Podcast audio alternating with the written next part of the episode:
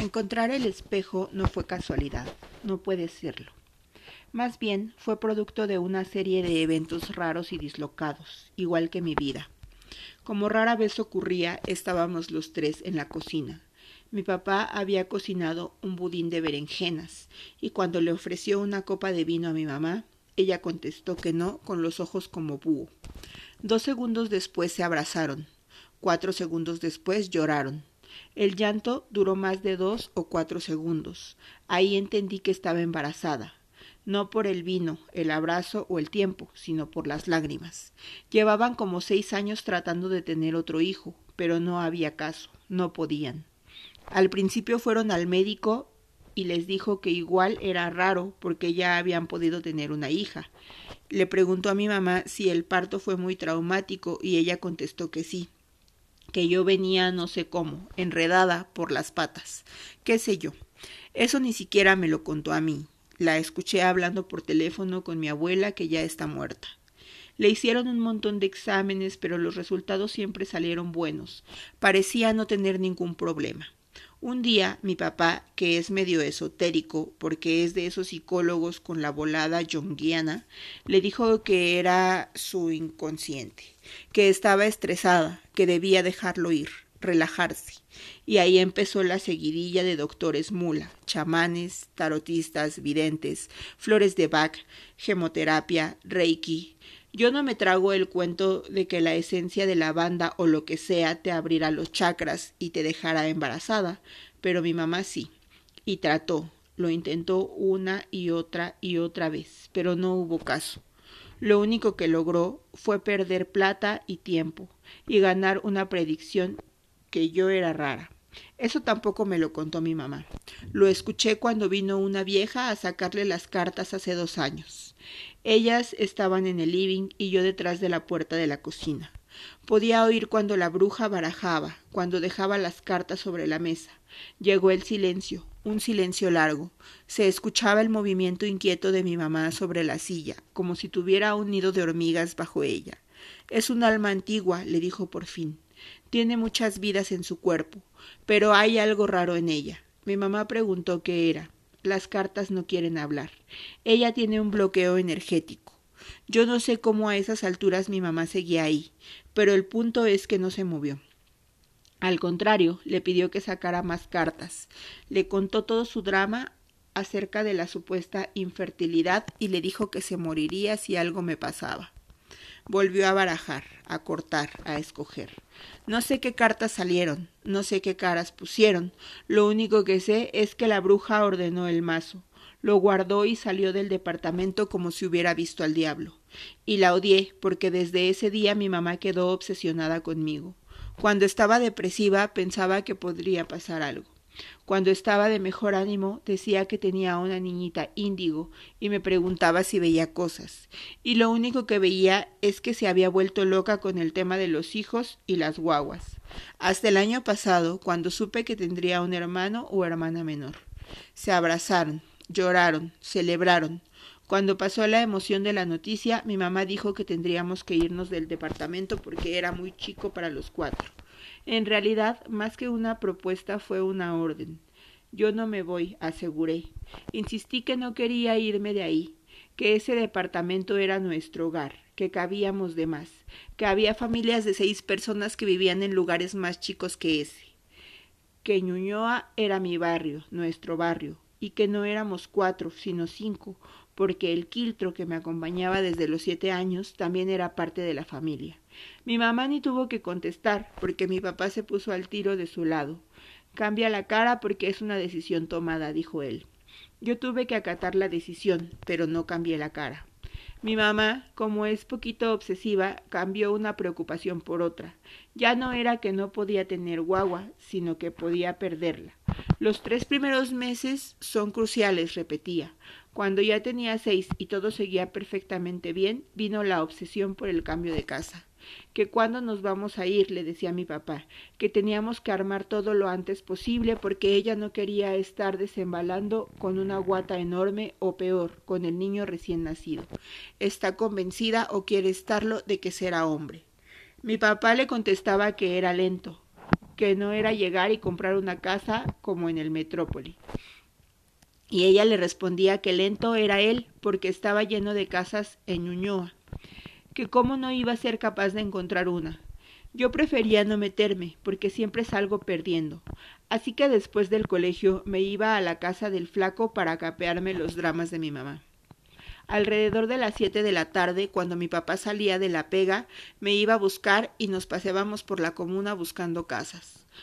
Lo que decía él era cierto, por más que buscábamos, no la encontrábamos. Hasta que una noche, cuando iban a ser casi las diez, llegamos a una casa. Llevábamos horas dando vueltas por el barrio, recorriendo todas las propiedades que mi papá agendó durante el día, pero ninguna nos había gustado. Estábamos cansados, chatos y muertos de hambre. Decidimos que era insuficiente, que era hora de volver. Mi papá se metió a una calle para dar la vuelta y salir a Macul, pero esa calle lo llevó a otra y esa a otra y ninguna era Macul. Tu mamá debe estar histérica. Qué lata, se quejó mi papá. Dio la vuelta de nuevo y llegamos a una plaza con siete casas antiguas alrededor. No sé si fueron las casas, la plaza o los faroles sin polillas, pero me encantó y para mi suerte una de ellas tenía el cartel rojo con letras blancas Se vende. Esas fueron las palabras mágicas. Mi papá estacionó el auto y nos bajamos. La casa tenía una fachada de piedra y un pequeño patio delantero cercado por una reja de madera que me llegaba hasta la cintura. Toqué el timbre, toqué de nuevo. Parece que no hay nadie, comentó mi papá, y antes de que alcanzara a llamar al número de teléfono escrito debajo del cartel, corrí el pestillo de la reja y entré. Fui raíz dentro de la tierra. Escuché que mi papá decía mi nombre despacio, como un grillo. No podemos hacer eso, repetía, pero yo no quería escuchar, yo quería entrar. Subí los dos escalones y me paré, frente a la puerta de entrada, mucho más alta y ancha que yo. Giré la manilla de bronce. Se pasó rápido hacia el otro lado. Y abrió sola o lo hizo el viento, pero no la abrí yo. El quejido recorrió mi cuerpo como si también estuviera hecho de madera. Primero mis pasos, atrás los de mi papá. El espacio era una mancha negra como el quiltro. Ni una sola franja de luz se colaba entre las cortinas. No me importó. Doblé hacia la izquierda y corrí la primera tela que encontré. La luz del exterior iluminó vagamente el living, que era amplio, oscuro y vacío, un hoyo negro. Miré hacia arriba y el techo me pareció lejano como el cielo. Cuando bajé la mirada, un haz de luz fino y penetrante me llegó directo a los ojos. No podemos entrar así, advirtió mi papá con su llavero linterna en la mano. Ya estamos dentro, le contesté, y seguí caminando hacia el comedor. Por ahí había una puerta de acceso a la cocina. Entramos y mi papá dijo que tendríamos que remodelar porque los muebles estaban llenos de moho. Yo no pensaba en los muebles, sino en otra puerta que había al fondo. Lo que estaba detrás de mí me llamaba. Gritaba mi nombre en silencio, en un silencio que envolvía la cocina, la casa, el barrio, en un silencio que me envolvía a mí. Mi papá siguió hablando y yo caminé hasta la puerta. La abrí y me encontré con la oscuridad. Oye, papá, ven a iluminar por acá, dije, y él me respondió que nos enfocáramos en la casa, que mi mamá debía tener los pelos de punta porque todavía no llegábamos. Ya, Po, no te cuesta nada, si son dos minutos no más. Me miró con resignación y fue hacia el umbral donde estaba para iluminar el patio trasero poco a poco, dejando que la luz de la linterna paseara con calma por cada rincón. Las formas serpentinas de las plantas secas parecían extrañas piezas de museo. El haz de luz llegó hasta el fondo y ahí, en medio de la oscuridad, había un árbol de tamaño mediano. Su copa era redonda, abierta y tenía numerosas ramas de forma horizontal. Parecía ser un árbol común y corriente, pero por alguna razón irradiaba cierto magnetismo. Le pregunté a mi papá si sabía qué árbol era. Un manzano, contestó. Unos segundos después volvió a hablar. La encontramos. Esta es nuestra casa. Al poco tiempo, mis papás pudieron comprarla y empezaron las remodelaciones. Yo terminaba el año en el colegio y la casa era un caos, así que no volví a ir hasta hoy que nos cambiamos. Y por más que la casa me encanta, que el manzano me llama y que el quiltro está feliz, estoy chata o rara, no sé.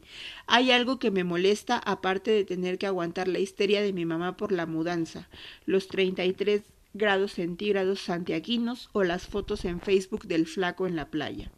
Quizás es que a pesar de que a mi mamá le dieron el día libre en la pega por el cambio de casa y aun siendo los tres más los tipos de la mudanza, todavía quedan millones de cosas por hacer.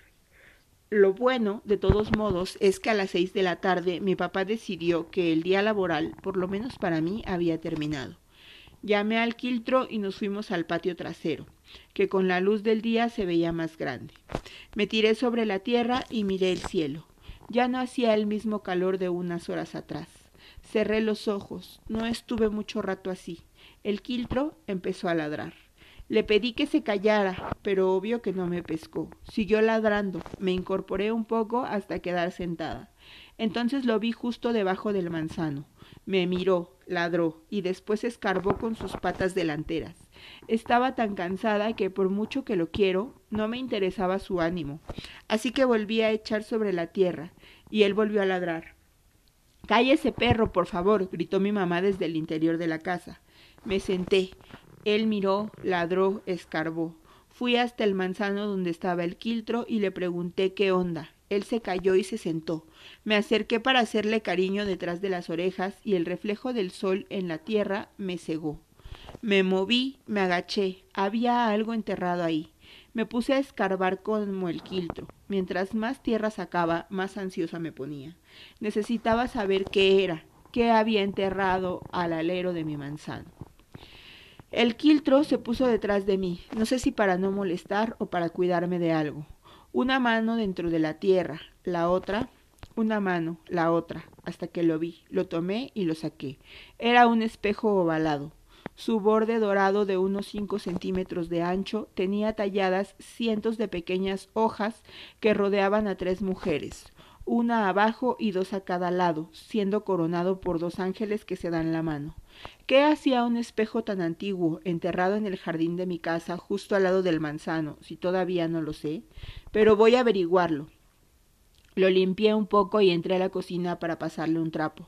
Lo sacudí y saqué todo el polvo que tenía acumulado quién sabe desde cuándo. Fui hasta el living para mostrárselo a mi papá, pero estaba demasiado ocupado instalando lámparas, así que subí las escaleras y fui hasta mi pieza.